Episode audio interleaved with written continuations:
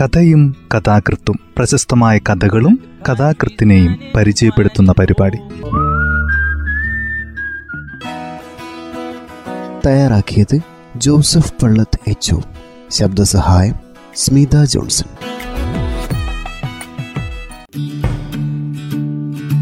കഥയും കഥാകൃത്തും എന്ന ഈ പരിപാടിയിൽ സി ബി ശ്രീരാമന്റെ പൊന്തൻമാട എന്ന കഥയാണ് ഇന്ന് പരിചയപ്പെടുന്നത്.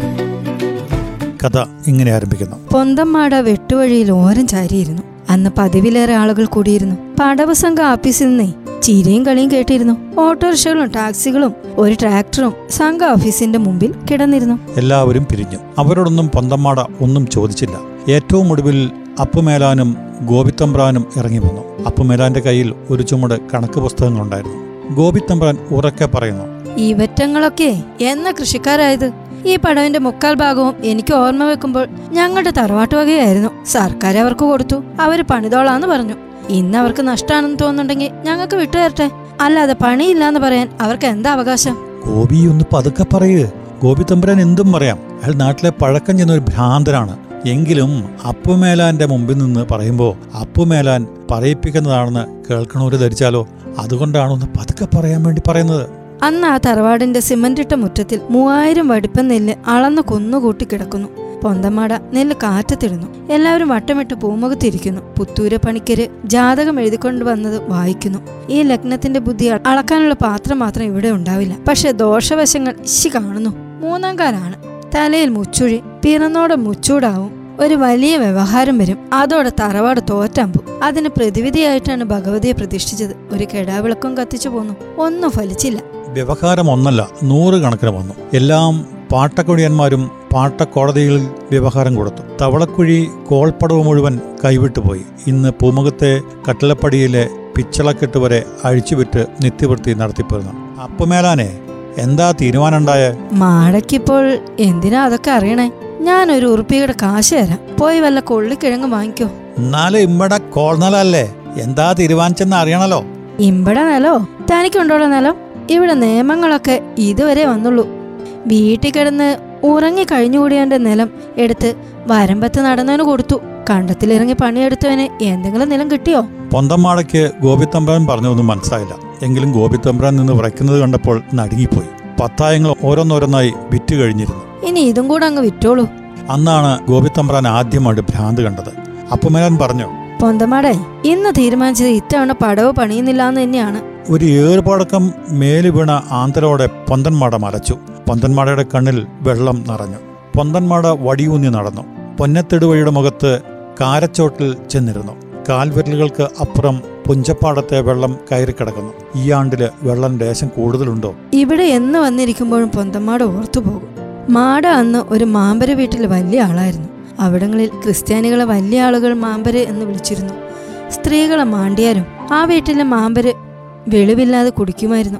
കള്ളുകൂടി നിർത്താൻ ഒരു കുറും കൗശലം. മാണ്ടിയർക്ക് ആരാ അത് പറഞ്ഞു കൊടുത്തത്? നീർനായയുടെ വിസർജനത്തിൽ കാണുന്ന മീൻകണ്ണുകൾ തോണ്ടിക്കൊടുക്കുക അത് അരച്ച് ഒരു കുടുക്കയുടെ പുറത്ത് പുരട്ടുക. ആ കുടുക്കയിൽ കള്ളു കൊടുക്കുക. അത് കുടിച്ചാൽ അന്നോടെ നിന്നു കള്ളുകുടി അതും തേടി ചുള്ളിത്തുരുത്തിലേക്ക് പോവായിരുന്നു ഏതടാ കൊടേശ് പോലെ? ഒരു പൊന്തൻ ചക്കൻ? ഇങ്ങട് വാടാ. മാട ചെന്നു. ചെക്കനാണെങ്കിലും മാമ്പരി വീട്ടിലെ വല്യ ആണെങ്കിലും തീണ്ടപ്പാട് അകലെ അറിയാമായിരുന്നു. ഇവൻ വെറും കെടേശല്ല. നല്ല ആവതുണ്ട്. ഇങ്ങടെ അടുത്ത് വാട പോന്താ. എവിടെയാ നിന്റെ ദിക്ക്? കിഴക്കൻ ദിക്കാണേ. എന്താ ഇവിടെയൊക്കെ ചുറ്റി നടക്കണേ? വന്ന കാര്യം പറഞ്ഞപ്പോൾ ശീമത്തമ്പ്രൻ കൈകൊട്ടി ആർത്തു ചിരിച്ചു. അതെടുത്ത് കുറെ ബിലാത്തിക്ക് കയറ്റി അയക്കണം. നീ ഇനി കിഴക്കൻ ദിക്കിലേക്കും പടിഞ്ഞാറൻ ദിക്കിലേക്കൊന്നും പോണ്ട. ഇവിടെ നിന്നോ. മാട അനുസരിച്ചു തോടുകളും ആമ്പലും കണ്ണീർ പോലത്തെ കായൽ വെള്ളവും മാടയ്ക്ക് ഇഷ്ടപ്പെട്ടു. പുതിയ തമ്പ്രാനെ നന്നേ പിടിച്ചു. ശീമത്തമ്പ്രാൻ യുദ്ധത്തിൽ ചേർന്ന് ശീമയിലേക്ക് പോയി. മാട ഉറ്റവരോടും ഉടയവരോടും അനുവാദം ചോദിച്ചില്ല. ഉറ്റവരും ഉടയവരും തേടി വരുമ്പോഴും കൂടെ പോയില്ല. അതൊക്കെ കഴിഞ്ഞിട്ട് ഇപ്പൊ എത്ര കൊല്ലം കഴിഞ്ഞു കാണും? കണക്കറിയില്ല. എങ്കിലും ഒന്ന് ഓർക്കുന്നു. ആദ്യമായി പണിക്കിറങ്ങിയത് മാട ഓർക്കുന്നു. പുതിയൊരു പേരും വീണു. പന്തൻ മാട. കന്നിമാസത്തിൽ പുല്ലുമുട്ടിയുമായി പണയൻ ചണ്ടിക്ക് പൂട്ടാനിറങ്ങിയത്. പണയൻ ചണ്ടി മാത്രമല്ല പോളപ്പുല്ലും ചെല്ലിയും ബേരറ്റ് മേൽപോട്ട് പൊന്തും. കന്നിമാസത്തിലെ കന്നുപൂട്ട് കഴുത്തറ്റം വെള്ളത്തിൽ നിന്നാണ്. പൊന്തമാടയുടെ കണ്ണിന് ഇന്നും കാഴ്ചക്കുറവില്ല. ഈ ഇരുന്ന ഇരിപ്പിൽ തവളക്കുഴി കോൾപ്പാടം മുഴുവൻ നോട്ടം വായിച്ചെത്തിച്ചു അന്നൊക്കെ പാട്ടക്കാര് കണ്ണീരിൽ കുതിർത്താണ് വിത്തുകൾ വിതച്ചത്. പൊന്തമാട കാവൽമാടത്തിൽ കമ്പിറാന്തലും ചുരുക്കി മൂടി പുതച്ചിരിക്കുകയായിരുന്നു. വളരെ താഴ്ന്ന സ്വരത്തിൽ ഒരു വിളി മാടേ. അന്നൊന്നും പുഞ്ചപ്പാടത്ത് താഴ്ന്ന ഒച്ചയിലൊന്നും ആരും വിളിക്കാറില്ല. വിളികളൊക്കെ വിളിപ്പാടകൽത്തുനിന്ന് മാടേ? അന്നൊക്കെ പടവ് പൊട്ടുമ്പോൾ പടവ് ഇതാ പൊട്ടണേ പൂവേ എന്ന് മാട വിളിച്ചാൽ നാല് കരയിലെ ഓരോ വീട്ടിലും ആ ഒച്ച പാഞ്ഞു ചെല്ലും. ഇത്ര പതുക്കെ വിളിച്ചതാരാണെന്നറിയാൻ മാട പുറത്തേക്ക് വന്നു. തകാവ് അപ്പൂട്ടൻ. ഞങ്ങൾ ഇന്ന് കല്ലൂർമയിൽ എത്തിച്ചേരണം. അന്ന് പുത്തൻതോട്ടിൽ നിന്ന് പെരുന്തോട്ടിലേക്ക് കടക്കുവാൻ വഞ്ചി വരമ്പിന് മീതെ വലിച്ചുകൊണ്ട് പോകണം. വഞ്ചി കുത്താൻ മാത്രമായിരുന്നില്ല വിളിച്ചത്. ലാവ് തെളിഞ്ഞപ്പോൾ മാട ശ്രദ്ധിച്ചു. വഞ്ചിയിൽ വേറെ ഒരാളുണ്ട്. തടത്തിൽ കേൾക്കണ വെള്ളരിക്ക പൂവലിന്റെ നിറം. കല്ലൂർമക്കടവിൽ വഞ്ചി എത്തിച്ചപ്പോൾ തകാവ് അപ്പുക്കുട്ടൻ പറഞ്ഞു ഞങ്ങൾ ഈ കടവിൽ ഇറങ്ങിയിട്ടുണ്ടെന്ന് മാട ആരോടും പറയരുത്. മാടയ്ക്ക് ഒന്ന് മാത്രം അന്ന് തോന്നി. തകാവ് അപ്പൂട്ടന്റെ കൂടെയുള്ള ആളെ പറ്റി. ഇത്ര ചന്തമുള്ള മനുഷ്യന്മാരെന്തിനാ ഇങ്ങനെ കള്ളപ്പുള്ളികളെ പോലെ നടക്കണേ? മാട ആരോടും പറഞ്ഞില്ല. അപ്പോൾ പൊന്തമാട ഓർത്തത് കാർത്തൂനെ കുറിച്ചായിരുന്നു. ഇന്നും കാർത്തൂനോടുള്ള കറ ഇടനെഞ്ചിലുണ്ട്. ഇനി എന്തിനാ കറയൊക്കെ? അമ്പത് കൊല്ലം കഴിഞ്ഞു കാണുമോ? ആർക്കറിയാം കൊല്ലത്തിന്റെ കണക്കൊക്കെ? എങ്കിലും ഒന്നോർക്കുന്നു. ചീമത്തമ്പുരാൻ ജീവനോടുള്ള കാലമായിരുന്നു. ചീര വിതച്ചിരുന്നു. പടിക്കലെ വല്ലി നിറയെ ആളുകളായ ആണുങ്ങൾക്കൊക്കെ തലക്കണ്ണവും പനിയും ഊറ്റുവെള്ളം മിനിറ്റ് വെച്ച് തോട് നിറയുന്ന കാഴ്ച പന്തന്മാട ഓടിച്ചെന്ന് പടിക്കലറിയിച്ചു ഈ പോക്കിൽ പുലരുന്നതിന് മുമ്പേ തോടും പൊട്ടും. അപ്പോഴാണ് തീരുമാനിച്ചത് പുറംപണിക്കാരെ വിളിച്ചോളൂ. ആണുങ്ങളില്ലെങ്കിൽ പെണ്ണുങ്ങളെ വിളിച്ചോളൂ. ആണിന്റെ കൂലി കൊടുക്കാം. കയറ്റുകൊട്ട പിടിച്ചാൽ മതി. പൊന്തനന്ന് അന്തം വിട്ടോടി. ആദ്യം കോതമ്മയെ കണ്ടു. ആണുങ്ങളെപ്പോലെ ശരീരവും താണിയുമുള്ള കോതമ്മ. കോതമ്മ അങ്ങാടിയിൽ പോയി തോന്നിയാസത്ത് നടന്നവൾ പുതിയായ്മക്കാർ. അന്നൊക്കെ പോലീസുകാരെ പുതിയായ്മക്കാർ എന്നാണ് പറഞ്ഞിരുന്നത്. അവരുടെ തൊപ്പിക്കും കടും ചുവപ്പ് നിറമായിരുന്നു. കൈത്തോടിന്റെ മേലപ്പുറത്ത് നിന്ന് കാർത്തുവും പൊന്തമ്മാടേയും കയറ്റോട്ട പിടിച്ചു. താഴത്തോറത്ത് നിന്ന് ചെറിയണ്ടോനും കോതമ്മയും കയറ്റുവോട്ട പിടിച്ചു. പാതിര കഴിഞ്ഞു. താഴത്തോറത്ത് നിന്ന് ഒരെത്തവും കേൾക്കുന്നില്ല. പൊന്തമാട ഭയപ്പെട്ടു. അന്നൊക്കെ തവളക്കുഴി പുഞ്ചപ്പാടത്ത് തലങ്ങും വിലങ്ങും പൊട്ടിച്ചോട്ട് കാണാമായിരുന്നു. പൊട്ടിച്ചൂട്ട് കണ്ടവർ വഴിതെറ്റി പോകുമായിരുന്നു. പൊന്തമാട തെരഞ്ഞു ചെന്നു. ചെന്നപ്പോൾ കണ്ട പുതുമ തിരിച്ചു ചെന്ന് കാർത്തൂനോട് ആ കാഴ്ചയെപ്പറ്റി പറഞ്ഞു. അങ്ങനെ തന്നെ ആണുങ്ങളായാൽ അല്ലാതെ നിന്റെ മാതിരി പൊന്തം കടേശ പോലെ ശരീരം ഉണ്ടായ പോരാ. അതൊരു ക്ഷണം മാത്രമായിരുന്നില്ല. ഒരു ആക്രമണം തന്നെയായിരുന്നു. ലാവ് ഒന്ന് കെട്ടോട്ടെ എന്ന് കാർത്തു പറഞ്ഞത് ഒരു വെറും വാക്കായിരുന്നു. നേരം പുലർന്നപ്പോൾ പന്തന്മാട കാർത്തുവിനെയും കൂട്ടി നേരെ നടന്നു പടിക്കിലേക്ക്. ആദ്യം വന്നത് പടിക്കിലെ സ്ത്രീകളായിരുന്നു. അവർ പരിഭ്രമിച്ചു പറഞ്ഞു. കണ്ടോളൂ ചോമാര് നിന്നെ വിഷപ്പെട്ടി തല്ലി കൊല്ലണ കണക്ക്. ശബ്ദം കേട്ട് ശീമത്തമ്പുരാൻ തട്ടും പുറത്തുനിന്ന് ഇറങ്ങി വന്നു. അപ്പോൾ മാത്രം കാർത്തു പറഞ്ഞു ചോമാരിൽ ആണുങ്ങളുണ്ടെങ്കിൽ അതാണ് ആദ്യം ചോദിക്കേണ്ടത്. എന്നെ ഒരുത്തൻ ഒരു കാരണവും കൂടാതെ അതാണ് ആദ്യം ചോദിക്കേണ്ടത്. ശീമത്തമ്പുരാൻ കസേരയിലിരുന്ന് ഒരു മുഴം ചുരുട്ട് മുഴുവൻ വലിച്ചു തീർത്തു. എന്നിട്ട് പറഞ്ഞു പൊന്തമ്മടയ്ക്കും വേണ്ട ഒരു പെണ്ണൊക്കെ. എടാ ആ കയ്യാലയുടെ അടുത്ത് നിന്ന് ഒരു അമ്പത് കന്ന് വൈക്കോലെടുത്തു. രണ്ട് കവുങ്ങും മുറിച്ചോ. കിഴക്കേ പറമ്പിൽ പോയി അരികിന് കണ്ട് ഒരു കുടിൽ വെച്ചോ? അന്ന് വൈകുന്നേരം പൊന്തമാട തൊഴുത്തിന്റെ അടുത്തു നിന്നും കിടക്കപ്പായ സ്വന്തം കുടിലേക്ക് കൊണ്ടുപോയി. പഠിക്കലെ സ്ത്രീകൾ അത്ഭുതത്തോടെ അത് നോക്കി നിന്നു. ശീമത്തമ്പരൻ ചിറക് വിടർത്തി തന്നു. എന്നിട്ടും ചോമാരെ മാടയെ കാണുമ്പോൾ കടിനായ്ക്കളെ പോലെ മുരളുമായിരുന്നു. കാർത്തുവിനെ പലപ്പോഴും തല്ലാൻ ഓടിയെത്തിയിട്ടുണ്ട്. പൊന്തൻമാട ഓർക്കുന്നു.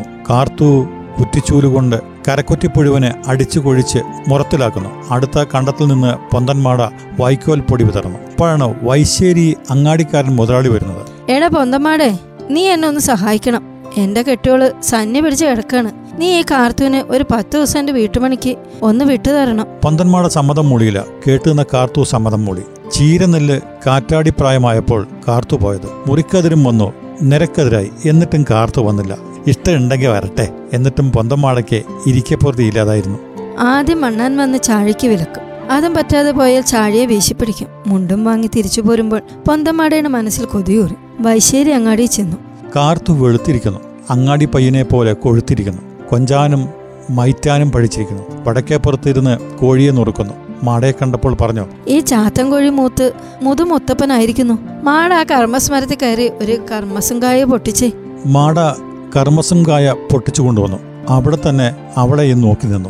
ഒടുവിൽ പറഞ്ഞു ഞാൻ വിളിച്ചോണ്ട് പോകാൻ വന്നതാ. വിളിച്ച ഉടനെ അങ്ങോട്ട് വരാൻ എന്നെ നിന്നെ മുട്ടിപ്പലകമേലിരുത്തി ഇണങ്ങനെ മൂന്നാമനും കാണുക ബന്ധം വരുത്തിയിട്ടൊന്നുമില്ലല്ലോ. പിന്നെ പന്തന്മാട നിന്നില്ല തിരിച്ചു പോന്നു. വീർപ്പടക്കി നടന്നു. പെരുന്തോടിന്റെ വരമ്പിൽ കയറിയപ്പോൾ കണ്ണുകൾ നിറഞ്ഞു. കുടിലിൽ ചെന്നപ്പോൾ പൊട്ടിക്കരഞ്ഞു. കുംഭമീനത്തിലെ ലാവിളിച്ചം അന്ന് പന്തന്മാട ഈ കാരമരച്ചുവട്ടിൽ വന്നിരുന്നു. ഇന്നും പൊന്തമാട ഓർക്കുന്നു കാർത്തുവിനെ. പിന്നെയും കണ്ടത്. പൊന്തമാട കന്നുകൂട്ടുകയായിരുന്നു കാർത്തു വരമ്പത്ത് നിന്നു. കാർത്തു മാർക്കം കൂടിയിരുന്നു. വെളുത്ത കുപ്പായം ധരിച്ചിരുന്നു. മുട്ടിൽ ഞെറിവെച്ച് മുണ്ടുടുത്തിരുന്നു എന്റെ കൂടെ പോരണം. ഞാൻ നെല്ലിയാമ്പതിമേൽ തോട്ടപ്പണിക്ക് പോവാണ്. രണ്ടുപേർക്കും സുഖമായി ജീവിക്കാം. അവിടെ ചെന്ന ആരെയും പേടിക്കണ്ടല്ലോ. എന്റെ ആശ അതാണ്. തട്ടരുത്. പൊന്തന്മാട അന്ന് കരിപ്പിടിയിൽ മുഖമമർത്തി ഒരു നിമിഷം നിന്നു. പിന്നെ മുടിയങ്കോലുകൊണ്ട് പോത്തിനെ അടിച്ചിട്ട് ദേഷ്യം മാറ്റി. അവളോടുള്ള കറ മാത്രമായിരുന്നില്ല. പന്തന്മാടയ്ക്ക് മലയെന്ന് കേട്ടപ്പോൾ തൊട്ട് കലി കയറി. എന്നിട്ടും കരിപ്പുളി മറഞ്ഞു വരുന്നതുവരെ കാർത്തു അവിടെ തന്നെ നിന്നു മറുപടിയും കാത്ത്. പൊന്തന്മാട ഏകനായി. ചോത്തിപ്പെണ്ണിനെ കൊണ്ടുപോയ അഹ്മദിക്കാരൻ മോളേൻ എന്ന പേര് മാത്രം ബാക്കി നിൽക്കുന്നു. ധനുവിലെ തിരുവാതിരയും കഴിഞ്ഞല്ലോ ഒടേ തമ്പുരാനെ. മകരപ്പുളിക്ക് മുമ്പേ വെള്ളം മുഴുവനും വറ്റിച്ച് തീർക്കണമല്ലോ. പൊന്തമാട ചക്രം ചവിട്ടിന് മാറ്റക്കാരെ കണ്ടെത്തി. പതിനാറില ചക്രം. നമ്പുണ്ണി ആശാരി വരിക്കപ്ലാവിൽ പണിതീർത്ത ചക്രം. ചക്രം ചവിട്ടുക നേർന്നു. ചക്രത്തിന്റെ അടിമൂട്ടൽ പന്തന്മാട. നാക്കിന് ഇരിക്കുന്നത് അപ്പൻ തറയിൽ അമ്മത് മാപ്പിള. എടമരുങ്ങിൽ തലപ്പിള്ളി ഉണ്ണിക്കോത മുറിനാക്കിന് ചെറിയാണ്ട്. തലമോളിൽ പിലാപ്പറമ്പിൽ ശങ്കു പറവളുപ്പൻ മുതലാളി മത്സരച്ചരട് കെട്ടുന്നു. വെള്ളം ചരടിനു മീതെ എട്ടുപിരൽ വിരൽ എകരത്തിൽ മറിയണം. അപ്പൻ തറയിൽ അമ്മതാപ്ല നാക്കിന് ഇരുന്ന് താളം ചൊല്ലുന്നു. നാല് നീളം മുറക്കെ ചവിട്ടുന്നു. മാട ശ്രദ്ധിക്കുന്നു. അമരം പോരാത്തിടം നോക്കി പൊന്തമാട വിളിച്ചു പറയുന്നു. അടിമരിങ്ങേ ഹയ്യയ്യടാ. എടമരിങ്ങേ ഹയ്യയ്യടാ. ചക്രം പൂക്കത്തുന്ന നേരം പിലാപ്പറമ്പ് ശംഖു വിളിച്ചു പറയുന്നു. കണ്ടോളിങ് കൂട്ടരെ ഒരു വിദ്യ. മൂന്നാൾ ഉയരത്തിൽ ചക്രത്തിന്റെ തലമൂളിൽ നിന്നുകൊണ്ട് മുളംകാലിലെ പിടുത്തം വിട്ടുകൊണ്ട് പിലാപ്പറമ്പ് ശംഖു രണ്ടു കൈയും കെട്ടി ചക്രം ചവിട്ടുന്നു. പോരാ പോരാ. പറവളുപ്പൻ മുതലാളി ഒരു നാളികേരം എറിഞ്ഞു കൊടുത്തത് പിലാപ്പറമ്പിൽ ശംഖു. ചക്രം ചവിട്ടിക്കൊണ്ട് ഒരു കഷ്ണം അടക്കി പിടിക്കുന്ന ചേലക്ക് പിടിച്ചു. പോരാ. പറവളുപ്പൻ മുതലാളി ഒരു വെട്ടുകത്തി എറിഞ്ഞതും പിലാപ്പറമ്പി ശംഖു പിടിച്ചു. ചക്രം ചവിട്ടിക്കൊണ്ടു നിന്ന് വെട്ടുകത്തി കൊണ്ട് നാളികേരം മുടച്ച് പൂൾ വെട്ടി തിന്നുന്നു. പൊന്തമാട മതിമറന്ന് അനുമോദിച്ചുകൊണ്ട് കൂവി. തലമൂട്ടിലെ കൂളാ കൂ. അടിമൂട്ടിലെ കൂളാ കൂ. പൊന്തമാട തിരിഞ്ഞു നോക്കി. പൊന്തമാടയ്ക്ക് പരിസരബോധമുണ്ടായി. വെറും നിലത്താണ് താൻ ഇത്രയും നേരം ചവിട്ടിയിരുന്നത്. പിന്നിൽ നിന്ന് ശബ്ദം കേട്ടാണ് തിരിഞ്ഞു നോക്കിയത്. നമ്പുണ്ണി ആശാരി എന്താണാവോ ഈ നേരത്ത് ഇവിടെയൊക്കെ നടക്കണത്? എന്റെ പൊന്തമാടെ ഇനി നമ്മൾക്കൊക്കെ എന്ത് ചെയ്യാനാ? പണ്ടൊക്കെ മൂത്താശ്ശേരി മൂത്ത കയ്യിൽ കുത്തുമായിരുന്നു. ഇന്ന് ചിരട്ടക്കയ്യിൽ ഉണ്ടോ? ആരെങ്കിലും വാങ്ങാൻ? ഒക്കെ അലുമിനിയം സ്റ്റീലും ആയില്ലേ? അതുപോട്ടെ പൊന്തമാട അറിഞ്ഞോ? ഇക്കൊല്ലം പുഞ്ചകൃഷി പണിയുന്നില്ലാന്ന് അത്ര തീരുമാനിച്ചത്. പൊന്തമാട തലയാട്ടി മിണ്ടാൻ അശക്തനായിരുന്നു. നമ്പുണ്ണി ആശാരി പറഞ്ഞു അത് കേട്ടപ്പോ എന്റെ കരളിൽ ഒരു തിരുവുള്ളി ആരോ തിരികേതുപോലെ തോന്നി. ഇരിക്കപ്പെരുങ്ങ് ഇല്ലാണ്ടായപ്പോഴാണ് ഒന്ന് നടക്കാൻ ഇറങ്ങിയത്. അത് പറഞ്ഞപ്പോഴും പൊന്തമ്മാണ് തലയാട്ടി. എന്താ? രണ്ട് വയസ്സന്മാരും കൂടി ഒരു മീറ്റിംഗ്? തിരിഞ്ഞു നോക്കിയപ്പോൾ അപ്പുമേലാൻ എന്താ ഇങ്ങനെ ഒരു തീരുമാനം എടുക്കാൻ? ഒരു കാലത്ത് ചുള്ളിത്തുരുത്ത് വരെ കിളച്ച് നിര ചേർത്ത് കൃഷി ചെയ്ത കാലങ്ങൾ ഉണ്ടായിട്ടില്ലേ? ഇനി ഇങ്ങനെ ഒരു കാലം. അപ്പുമേലാൻ ഒന്നും മിണ്ടിയില്ല. മറ്റൊന്നാണ് പറഞ്ഞത്. പണിയണമെന്ന് കരുതി പെട്ടിയും പറയും എഞ്ചിൻ തറയിൽ കൊണ്ടുപോയി വെച്ചതായിരുന്നു. ഇപ്പൊ കൂലിക്കാരെ വിട്ട് അതെടുപ്പിച്ചു കൊണ്ടുവരാണ്. കൂലിക്കാർ വഞ്ചിയിൽ നിന്നും ഇറക്കിയ പെട്ടിയും പറയും എടുത്തു കൊണ്ടുവരുന്നു. ഈ പെട്ടിയും പറ എന്റെ കൈകൊണ്ട് പണിതതാണ്. ആർക്കാ അതിൽ സംശയമുള്ളത്? മുത്തശ്ശിയാരെ നമ്പുണ്ണി ആശാരി ആരായിരുന്നു? അപ്പുമേലാൽ വികാരാധീനായി പറഞ്ഞു. ഇനി ഈ പെട്ടിയും പറയും നിങ്ങൾക്ക് ആർക്കും ആവശ്യം ഉണ്ടാവില്ലല്ലോ. അതെനിക്ക് തന്നോളൂ. ഞാൻ അതുകൊണ്ട് ഒരു പുതിയ പണിത്തരം കണ്ടിട്ടുണ്ട്. എന്താണാവോ മുതാശ്ശേരിയുടെ പുതിയ പണിത്തരം? എന്റെ ഒരു മഞ്ചപ്പെട്ടി പണിത് വെക്കാൻ. ഈ നിക്കണ പൊന്തമാടയുടെയും ഒരു മഞ്ചപ്പെട്ടി. നമ്പുണ്ണി ആശാരിയുടെ കണ്ണുകൾ നിറഞ്ഞു. കേട്ടു നിന്ന പൊന്തമാട വിങ്ങിപ്പൊട്ടി. അവരോളം തന്നെ പ്രായമില്ലെങ്കിലും അപ്പുമേലാനും കഴിഞ്ഞ കാലത്തിന്റെ കണ്ണി തന്നെയായിരുന്നു. പരസ്പരം നോക്കാൻ ധൈര്യപ്പെടാതെ അവർ മൂന്നുപേരും പുഞ്ചപ്പാടത്തെ പകൽപ്പരപ്പിലേക്ക് നോക്കി നിന്നു. കഥ ഇവിടെ അവസാനിക്കുന്നു.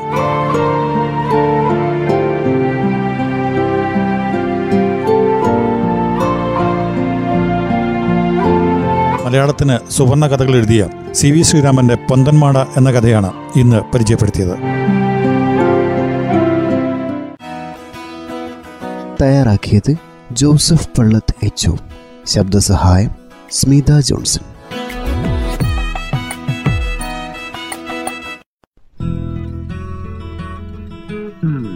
കഥയും കഥാകൃത്തും പ്രശസ്തമായ കഥകളും കഥാകൃത്തിനെയും പരിചയപ്പെടുത്തുന്ന പരിപാടി.